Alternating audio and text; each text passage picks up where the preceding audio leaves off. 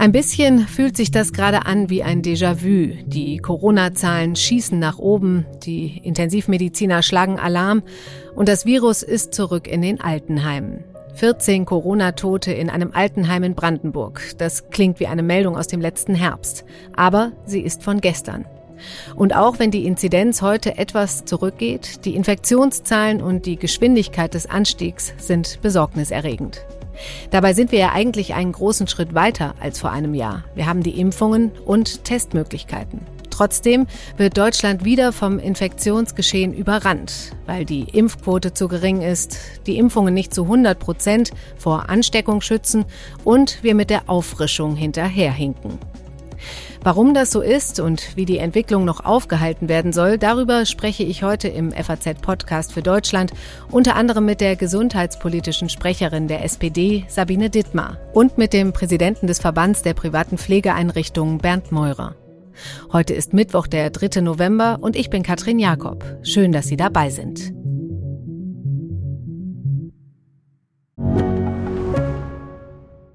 Mein Name ist Dr. Tillmann Rümenapf, niedergelassener Kinder- und Jugendarzt hier im Ennepe-Ruhr-Kreis. Die Einführung der Telematik sehe ich durchaus als Chance, aber aktuell fällt das System oft aus und es gibt viel zu wenig technischen Support. Dafür geht eine Menge Zeit drauf, in der ich die Kinder nicht genügend betreuen kann. Das muss sich ändern. Die besondere Nähe der niedergelassenen Haus- und Fachärzte ist in Gefahr. Was die Gesundheitspolitik jetzt dringend ändern muss, erfahren Sie auf rettetdiepraxen.de.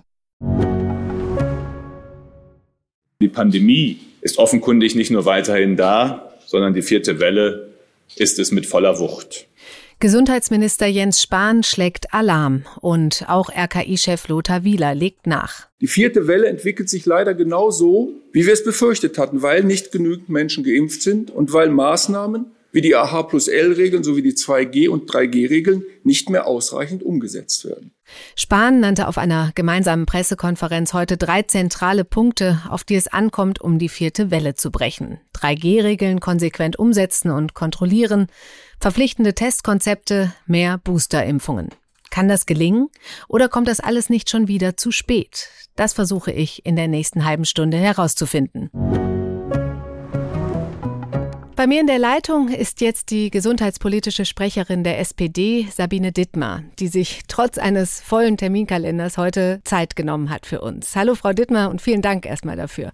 Hallo, Frau Jakob. Frau Dittmar, man hat so ein bisschen das Gefühl, dass Deutschland wie im letzten Herbst unvorbereitet in diese nächste Corona-Welle stolpert, wieder nur reagiert auf das Virus, statt vorbereitet zu sein. Teilen Sie dieses Gefühl? Also ich kann gut nachvollziehen, dass dieses Gefühl entsteht bei den Menschen, wenn man auch diese Kakophonie von verschiedenen Meinungen jetzt einfach wahrnimmt. Und ich glaube auch, dass viele Vereinbarungen nicht so umgesetzt worden sind, wie wir uns das vorgestellt haben. Ich kann mich erinnern, eigentlich bereits zur Sommerpause hat das Robert Koch Institut uns ein Papier vorgelegt, Prävention äh, für Herbst und Winter mit der Aufforderung zum Beispiel, dass wir uns auf Boosterimpfungen vorbereiten ja. müssen. Und das ist äh, nur in unterschiedlichen Ausmaß so geschehen. Und ich bin schon ziemlich frustriert und auch verärgert, dass wir bei den Boosterimpfungen so langsam nur vorankommen. Ist die Politik vielleicht auch einfach zu sehr mit sich selbst beschäftigt? Also die noch regierende Union ist am Boden und die Ampel ist in Koalitionsverhandlungen und noch nicht an der Macht. Ist dieses Machtvakuum schuld daran, dass nicht entschlossen gehandelt wird? Nein, also das möchte ich jetzt von mir weisen. Ich kann Ihnen sagen, ich bin zurzeit ganz intensiv mit beschäftigt, rechtssichere Übergangsregelungen zu schaffen, gemeinsam mit den hoffentlich zukünftigen Koalitionspartnern Partnern von FDP und Grünen und auch in enger Absprache mit den beteiligten Ministerien, um hier wirklich rechtssichere Regelungen zu schaffen. Das passiert natürlich vieles im Hintergrund, was man jetzt so gar nicht äh, mitbekommt. Aber es gibt ja auch wieder so dieses, dieses Hin und Her. Und Sie haben es auch eben schon gesagt, diese Kakophonie der vielen Meinungen. Dieses politische Hickhack verunsichert doch die Menschen. Ja, aber es ist nicht zwingend ein politisches Hickhack. Ich meine, man muss es auch einfach ja nur tun. Und ich kann jetzt zum Beispiel diese Debatte um die Boosterimpfungen und wird nur die STIKO-Empfehlung äh, betrachtet oder impfe ich auch einen 40- oder 50-Jährigen. Diese Emotionalisierung, die in diese Debatte gekommen ist, die kann ich Ihnen, sage ich Ihnen jetzt als praktische Ärztin, mhm. überhaupt nicht nachvollziehen. Warum impfen meine Kolleginnen und Kollegen äh, die Patientinnen und Patienten, die in der Prio 1 und die jetzt da auch wirklich äh, schon den sechsmonatigen Impfabstand zur letzten Impfung haben, die jetzt im Prinzip auch fällig sind für die Grippeimpfung. Warum bieten die nicht einfach den Puster an und machen den? Mhm. Ja? Was ist denn der Grund dafür? Wie erklären Sie sich das denn, diese Vorsicht, diese Zurückhaltung? Also ich kann es mir aktuell nicht erklären. Deswegen haben wir äh, drei hoffentlich zukünftigen Koalitionspartner ja auch vereinbart, so ein Praktiker-Panel Impfen äh, ins Leben zu rufen, das äh, sehr zeitnah stattfinden wird, wo wir wirklich ganz äh, vielen Beteiligten da nochmal drüber sprechen wollen, woran äh, liegt es. Hm. Also wenn es nach Ihnen ginge, würde jetzt quasi geboostert, was das Zeug hält. Ja, natürlich. Also von, von äh, Januar bis Ende April haben wir über sechs Millionen Menschen komplett geimpft und die könnten eigentlich seit September, seitdem wir die Zulassung haben für eine, für eine Auffrischungsimpfung und auch die Empfehlung von der STIKO, könnte man da mit den Boostern anfangen. Und ich nehme zur Kenntnis, dass wir heute aktuell, glaube ich, 2,1 Millionen erst geimpft haben. Und ich muss Ihnen sagen, natürlich ist die STIKO-Empfehlung eine wichtige Empfehlung und die auch in der Praxis eine große Rolle spielt. Aber wenn doch zu mir einer kommt mit 40 40 oder 45 und sagt, bei mir ist die Impfung jetzt auch schon dreiviertel Jahr her. Ich hätte gerne einen Booster und ich habe den Impfstoff da. Ja, mein Gott, dann mhm. booster ich den. Da muss ich doch keine Debatte ewig äh, führen.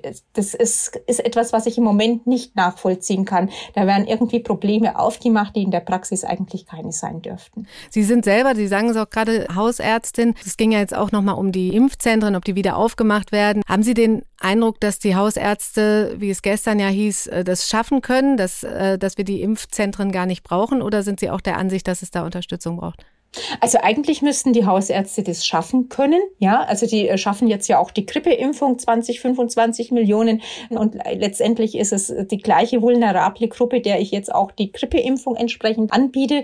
Aber ich habe natürlich auch Regionen, die äh, sehr dünn besiedelt sind mit einer hausärztlichen Versorgung, äh, wo sicherlich die mobilen Impfteams oder auch das ein oder andere Impfzentrum gute unterstützende Arbeit leisten kann. Aber wissen Sie, was im Moment, glaube ich, der Ärzteschaft große Probleme bereitet, ist nach wie vor die Logistik Logistik äh, mit dem Impfstoff. Ich habe jetzt ja schon seit geraumer Zeit eine Anfrage im Bundesministerium äh, für Gesundheit liegen, warum man diese 14-tägige Bestellfrist nach wie vor aufrecht mhm. erhält. Mhm. Also ich muss für 14 Tage im Voraus den Impfstoff bestellen. Das erschwert es einfach äh, von der Organisation in der Praxis her. Und da bräuchten die niedergelassenen Kollegen auch sehr viel mehr Erleichterung, mehr Flexibilität. Solche logistischen, bürokratischen Hindernisse, die müssen ausgeräumt werden und zwar zügig.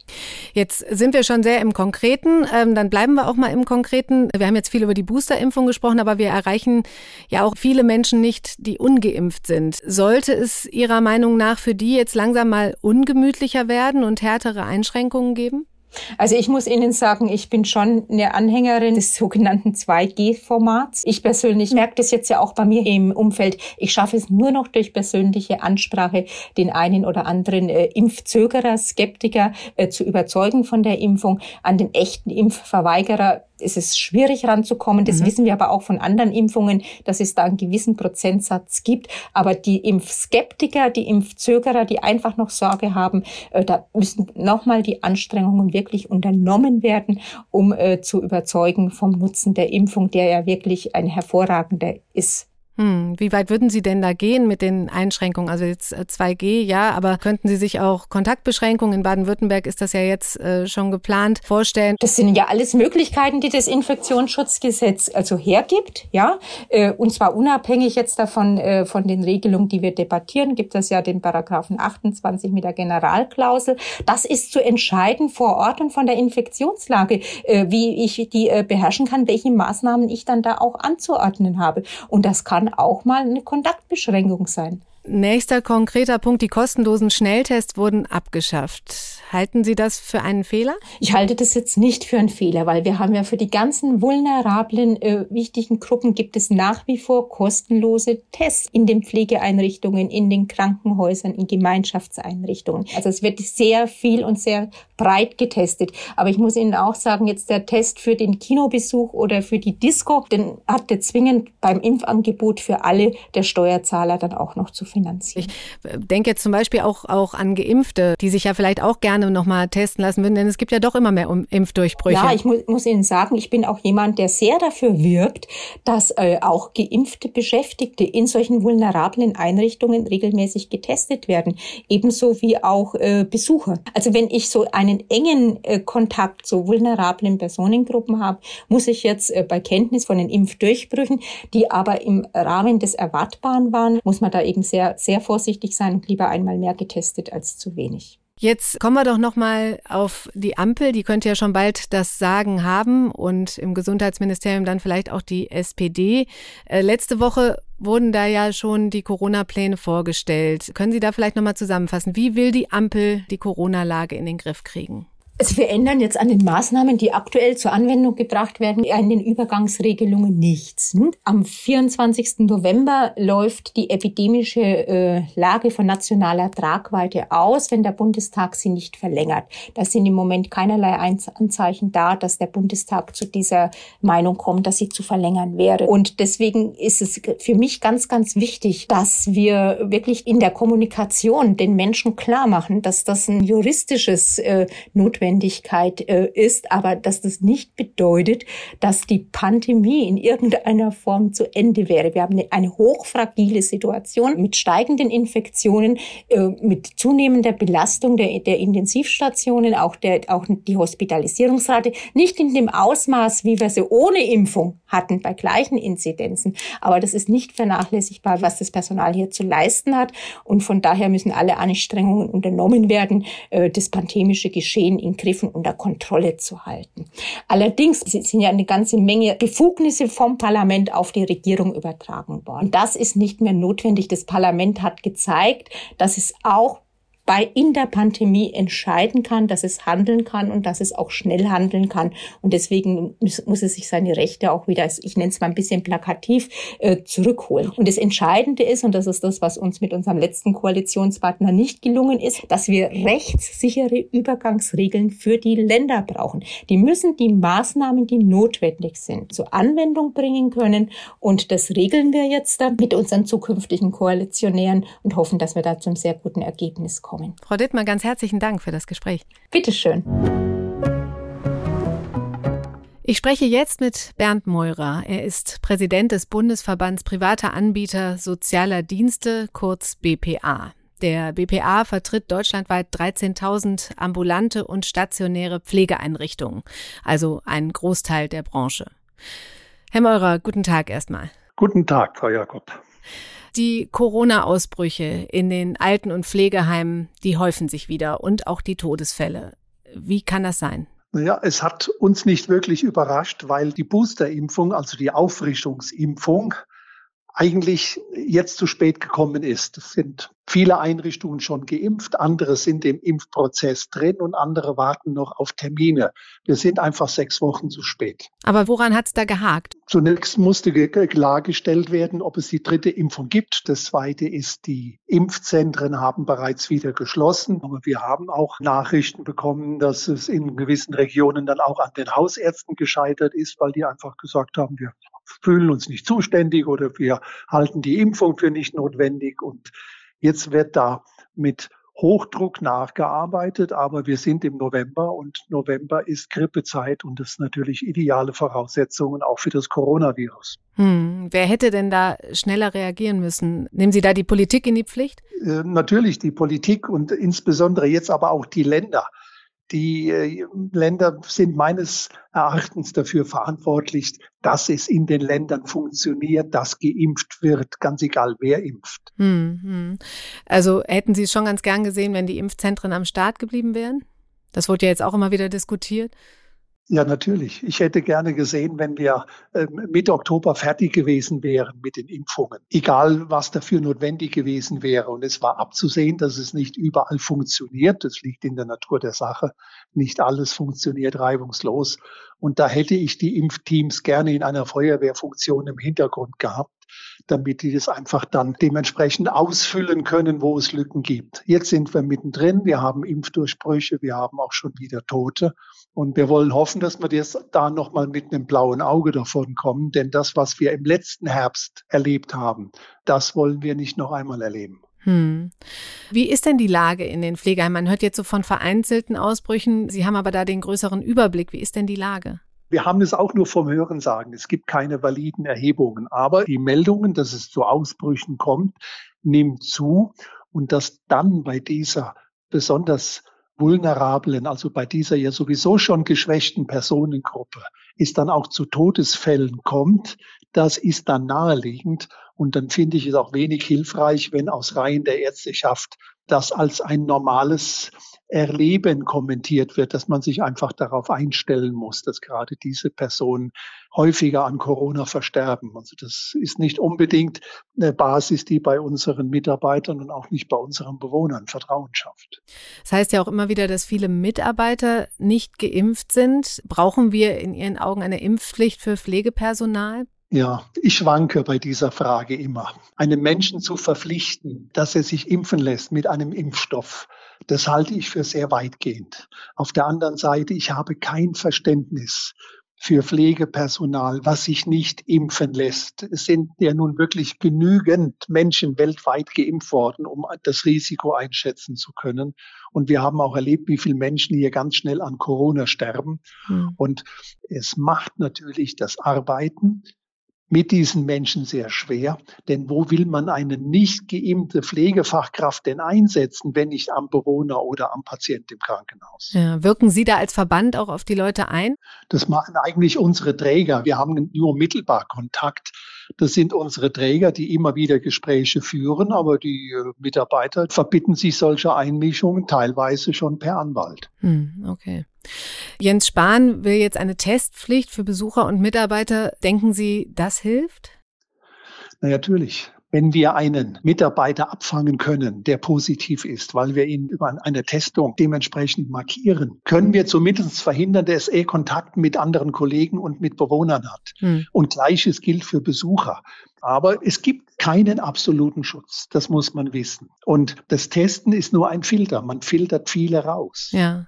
Welche Maßnahmen halten Sie denn für richtig und wichtig und welche Forderungen hätten Sie an die Politik? Also wir halten es für richtig, dass getestet wird. Und hier muss die Politik uns die Rahmenbedingungen dafür weiter erhalten. Das heißt, der Rettungsschirm, der es uns ermöglicht hat, den Mehraufwand, das Mehrpersonal und auch die Testkits zu kaufen, dass wir dafür auch eine Finanzierung bekommen. Das ist dringend notwendig. Ach, und das ist nicht so? Es war ja in der Vergangenheit so, uns wurde ein Geldbetrag zur Verfügung gestellt, damit wir Personal rekrutieren konnten und das Testmaterial. Und wenn man das jetzt wegnimmt, dann wäre es eigentlich zwingend notwendig, dass über die Testverordnungen der Länder das dann aufgefangen wird. Denn wer soll es denn sonst bezahlen? Sollen das die Bewohner der Pflegeheime jetzt zusätzlich bezahlen oder gesondert bezahlen, wenn wir dort morgens um 6 Uhr Personal positionieren mit Testkits? Hm, hm. Also da erwarte ich von der Politik einfach Klarheit, wenn getestet werden muss muss man das abrechnen können. Und die Einrichtungen, die schwer betroffen sind durch die Pandemie, es gibt Häuser, die haben innerhalb von einem Vierteljahr 30, 40 und mehr Bewohner verloren. Das hm. war eine hohe psychische Belastung. Hm. Und wenn dann noch 35 Prozent der Mitarbeiter krank oder in Quarantäne waren, der Rest hat gekämpft. Da kann man nur einen Hut vorziehen, was die Leute da geleistet haben. Und denen jetzt eine Klatsche zu geben und zu sagen, na ja, wenn ihr es immer noch nicht geschafft habt, eure Belegung wieder aufzuholen, dann ist das euer Problem. Okay, und dann eben auch Unterstützung bei den Boosterimpfungen. Das hatten Sie ja eben schon gesagt. Fühlen Sie sich da so als Pflegeverband, fühlen Sie sich da so ein bisschen hängen gelassen? Es dauert immer alles zu lange. Ich habe mit einem Mitarbeiter eines Ministeriums in einem Bundesland darüber gesprochen, habe eben gesagt, in der Region funktioniert es mit den Hausärzten nicht. Ihr müsst tätig werden. Antwort war, ja, wissen Sie, wir haben auch unsere Vorschriften. dann habe ich dem gesagt, das wäre eine nette Überschrift für einen passenden Artikel, Ihre Vorschriften. Und in der Region und um dieses Haus, worum es ging, da gab es 36 Tote im letzten Herbst. Oh Gott. Und ich habe ihm gesagt, verknüpfen wir mal die beiden Überschriften, da haben wir eine schöne Story. es ist unsäglich, das ist nicht der böse Wille des Einzelnen. Die Mühlen mahlen furchtbar lange. Wir hatten im letzten Jahr, Ende August, hatte der BPA 10 Millionen Testkits hm. und die waren rar organisiert, um die an unsere Mitglieder weiterzugeben.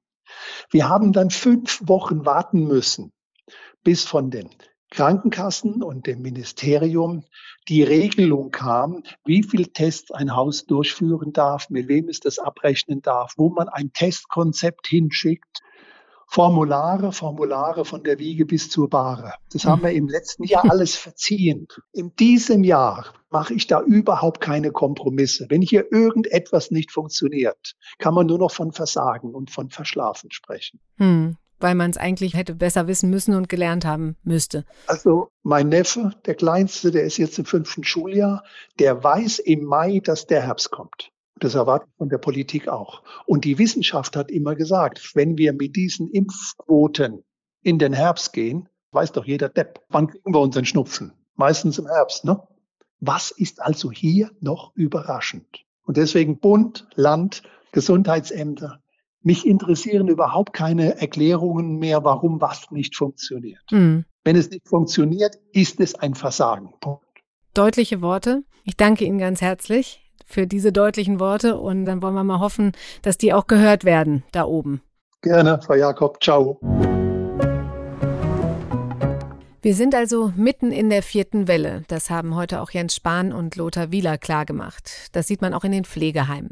Und zwar einmal wegen der noch vielen Ungeimpften, aber eben auch, weil die Boosterimpfungen viel zu langsam angelaufen sind. Die STIKO empfiehlt sie im Moment erst für die über 70-Jährigen. Jens Spahn würde gerne alle boostern lassen. Fakt ist, selbst von den rund 15 Millionen, für die die Auffrischung im Moment von der STIKO empfohlen wird, sind erst gut zwei Millionen geimpft.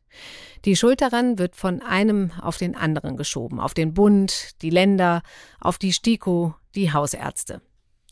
Ich habe in Vorbereitung auf die Sendung auch mit meinem Politikkollegen Kim Björn Becker gesprochen, der seit fast zwei Jahren über Corona schreibt. Und der hatte da einen, wie ich finde, ziemlich spannenden Ansatz zu der Frage, warum die ganze Boosterei so schleppend läuft. Kim, hallo. Erzähl doch mal, was ist dein Eindruck? Ja, hallo, grüß dich. Ähm, ich finde, das ist eine ganz spannende Zeit gerade. Also natürlich sind die Zahlen alle, alle ähm, alarmierend und dramatisch. Ich will das gar nicht kleinreden, wenn ich sage spannend, aber äh, spannend, wenn es darum geht, äh, wie eigentlich der Modus ist. Also was mich die letzten Tage sehr beschäftigt hat, ist, dass wir ja in der Corona-Krise eine Phase hatten, in der der Staat sehr stark ähm, eingegriffen und den Menschen gesagt hat, was sie tun sollen. Also er hat die Menschen eingeladen und hat gesagt, äh, ihr könnt euch impfen lassen, wir haben eine Beratung im Impfzentrum, dort können Sie den Termin vereinbaren. Also es ist sehr, sehr viel von, von Verwaltungsseite geschehen worden. Ähm, und üblicherweise ist ja die, die Gesundheitsversorgung ähm, relativ staatsfern. Also das meiste findet im Arzt-Patienten-Verhältnis statt. Ja, wenn es mhm. um Impfungen geht, dann rede ich darüber mit meinem Hausarzt. Aber da meldet sich nicht die Verwaltung von Frankfurt, in der ich jetzt gemeldet bin, zum Beispiel. Und mein Verdacht ist der, das ist, ich kann das empirisch nicht belegen, außer halt so äh, erfahrungssoziologisch, weil ich das von ein paar Leuten natürlich auch erzählt bekommen habe und mir das ganz plausibel erscheint, ähm, ist, dass die Menschen, wenn es ums Boostern geht, ähm, daran gewohnt sind, dass der Staat ihnen wieder die Ansage macht und sagt, sie sollten, sie könnten und tun sie dies, melden sie sich dort an, rufen sie unter Nummer XY an. Und das bleibt in den meisten Fällen ja aus. Das machen nur zwei Bundesländer, hat ja heute auch Herr Spahn äh, gesagt. In Berlin und in Nordrhein-Westfalen werden die Leute angeschrieben. Und äh, um es kurz zu machen, machen. Ich glaube, dass so ein bisschen der Modus der Menschen in der Corona-Krise der ist, wenn ich was tun muss, sagt mir das schon jemand. Und wenn das ausbleibt, ähm, dann sieht man, dass die Zahlen äh, sich nicht so entwickeln, wie man das gern hätte. Stichwort Boostern. Und da würde ich momentan zumindest einen Teil äh, des Problems auch sehen. Mhm. Und hast du jetzt den Eindruck, da sollte dann die ähm, der Staat auch reagieren und das auch wirklich machen, was da quasi in den Köpfen so ein bisschen eingefordert wird? Ja, da schlagen so ein bisschen zwei Herzen in meiner Brust. Äh, rein praktikabel gesehen würde ich sagen, ja, auf jeden Fall. Also, mhm. dass ähm, Berlin und NRW das jetzt machen, finde ich richtig. Ähm, ich verstehe auch irgendwo nicht so richtig diese Bräsigkeit bei manchen Ver Verwaltungen, dass das jetzt wahrscheinlich wieder ewig dauert, bis das dann mal gemacht wird. Äh, das erschließt sich mir nicht. Äh, andererseits finde ich grundsätzlich schon, ähm, wie oft ist der Satz gesagt worden, wir müssen lernen, mit diesem Virus zu leben. Äh, mhm. Das ist vollkommen richtig. Mhm. Ähm, das lernen wir nur, indem man das Virus so behandelt, wie man ähm, vielleicht auch die Grippe behandelt, andere Infektionskrankheiten. Ja, die Menschen müssen wissen, welches Risiko sie eingehen. Wenn sie Fragen haben, klären sie die in der Regel mit ihrem Hausarzt. Die können ja doch bei den meisten Dingen weiterhelfen.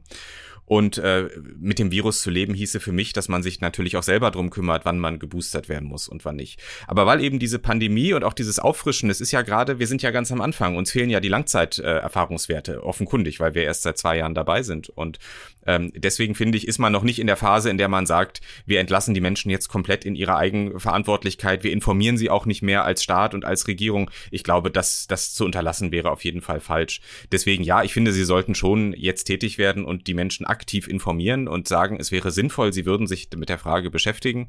Äh, mittelfristig würde ich mir natürlich wünschen, dass man mit Corona so umgeht, wie man mit allen anderen Dingen auch umgeht. Und ich bin sicher, das kommt auch in den nächsten Jahren. Wie siehst du denn dann die, diese Stiko-Bremse? Das ist ja auch das, was die Leute verunsichert. Warum sollen sich denn nicht eigentlich alle boostern lassen, die es wollen? Ja, die STIKO hat ja den besonderen Auftrag, dass sie eben ähm, Aufwand und Risiko sehr grundlegend, sehr profund ähm, empirisch untersucht und sich eben die Studien dazu anguckt. Und die STIKO ist ein sehr langsames Gremium. Das haben wir ja in den letzten Monaten immer wieder gesehen, als es äh, dann um die Impfempfehlung für Jüngere ging. Mhm. Ähm, als es um, um bestimmte Gruppen ging. Also die STIKO-Empfehlung kommt immer zum Schluss. Und ähm, eine Sache, auf die Jens Spahn ja auch heute hingewiesen hat, ist ja, dass die, die Zulassung für diese Boosterimpfung ja besteht. Also wenn man jetzt sagt, man, man hätte gern die dritte Impfung, ist das ja im Rahmen der Zulassung. Das heißt, es ist grundsätzlich vertretbar und in Ordnung. Die STIKO empfiehlt es nach jetzigem Stand ähm, bloß nicht für die breite Masse der Menschen. Und ja. ich würde sagen, noch nicht. Ich kann mir durchaus vorstellen, dass das nochmal in eine andere Richtung geht in ein paar Wochen. Ähm, insofern ja, das ist eine sehr individuelle Frage. Ich verstehe einerseits den Arzt, der sagt, ich halte mich in allen anderen Sachen auch an die STIKO-Empfehlung und wenn ein 55-Jähriger kommt, sage ich, äh, Sie sind halt noch nicht alt genug.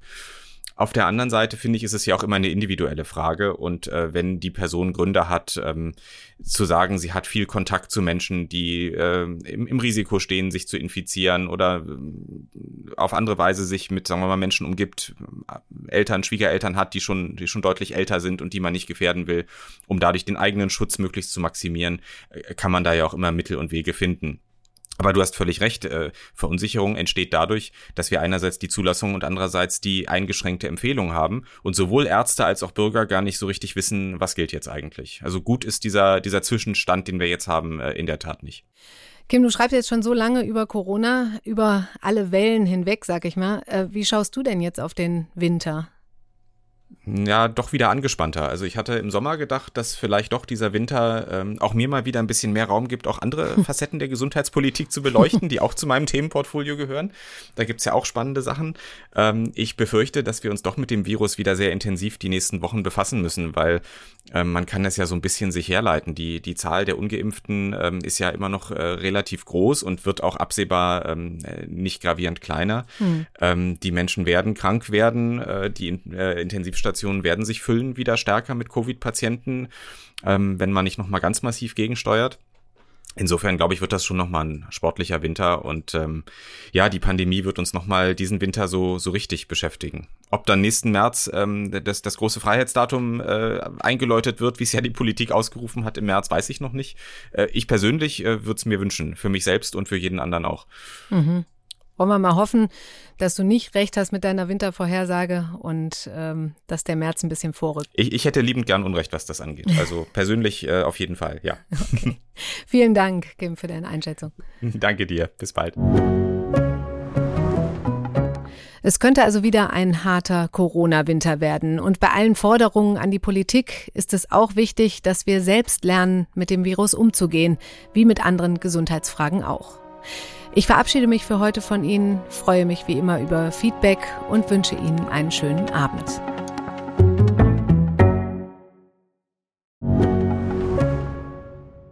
Ich bin Dr. Robin John, Allgemeinarzt in Schönebeck. Das ist 15 Kilometer von Magdeburg entfernt. und trotzdem zu weit, um hier Nachwuchs zu finden. Immer mehr Praxen im Salzlandkreis bleiben unbesetzt und Patienten haben lange Wege und noch längere Wartezeiten. Das muss sich ändern. Die besondere Nähe der niedergelassenen Haus- und Fachärzte ist in Gefahr. Was die Gesundheitspolitik jetzt dringend ändern muss, erfahren Sie auf rettetdiepraxen.de.